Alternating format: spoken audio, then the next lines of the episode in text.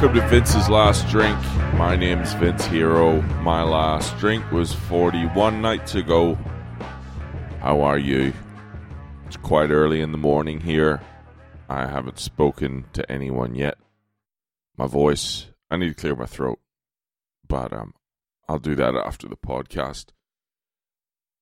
I tell you what, I've reached a point now in my journey where I'm starting to tell myself some real lies. I'm starting to let myself believe that I'm I'd be capable of managing alcohol. And you know, I could probably have a drink every once in a while. I can be like everyone else. Maybe, you know, have have the odd blowout every couple of weeks without it being a problem.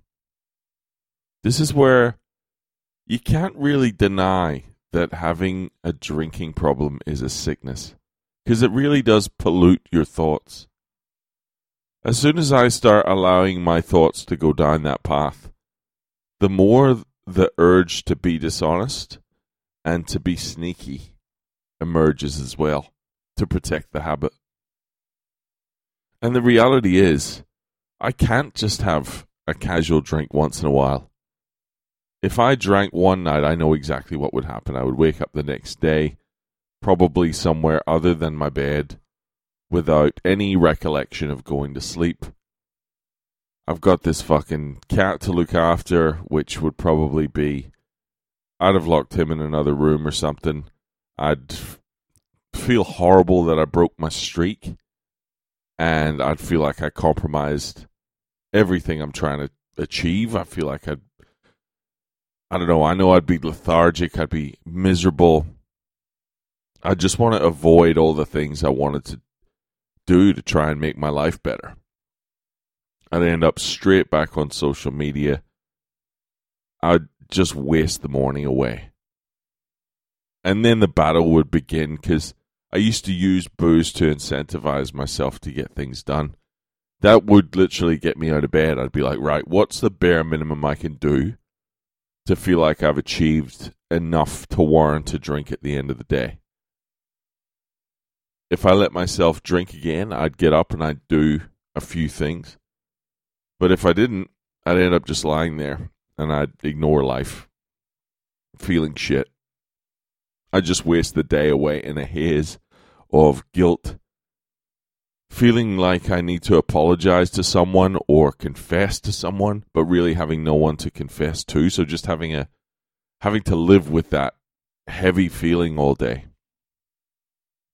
As much as I know that's exactly what would happen, it doesn't really feel like a deterrent. That's what's fucking crazy. For a few hours of drinking, I would be willing to write off a whole day that's fucking wild.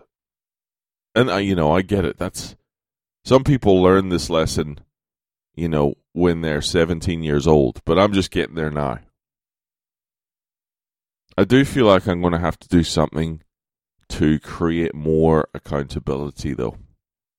This podcast helps to a degree, but part of me knows, you know, I could just lie to you cunts and get away with it what I'm worried about is I don't really want to be beholden to someone.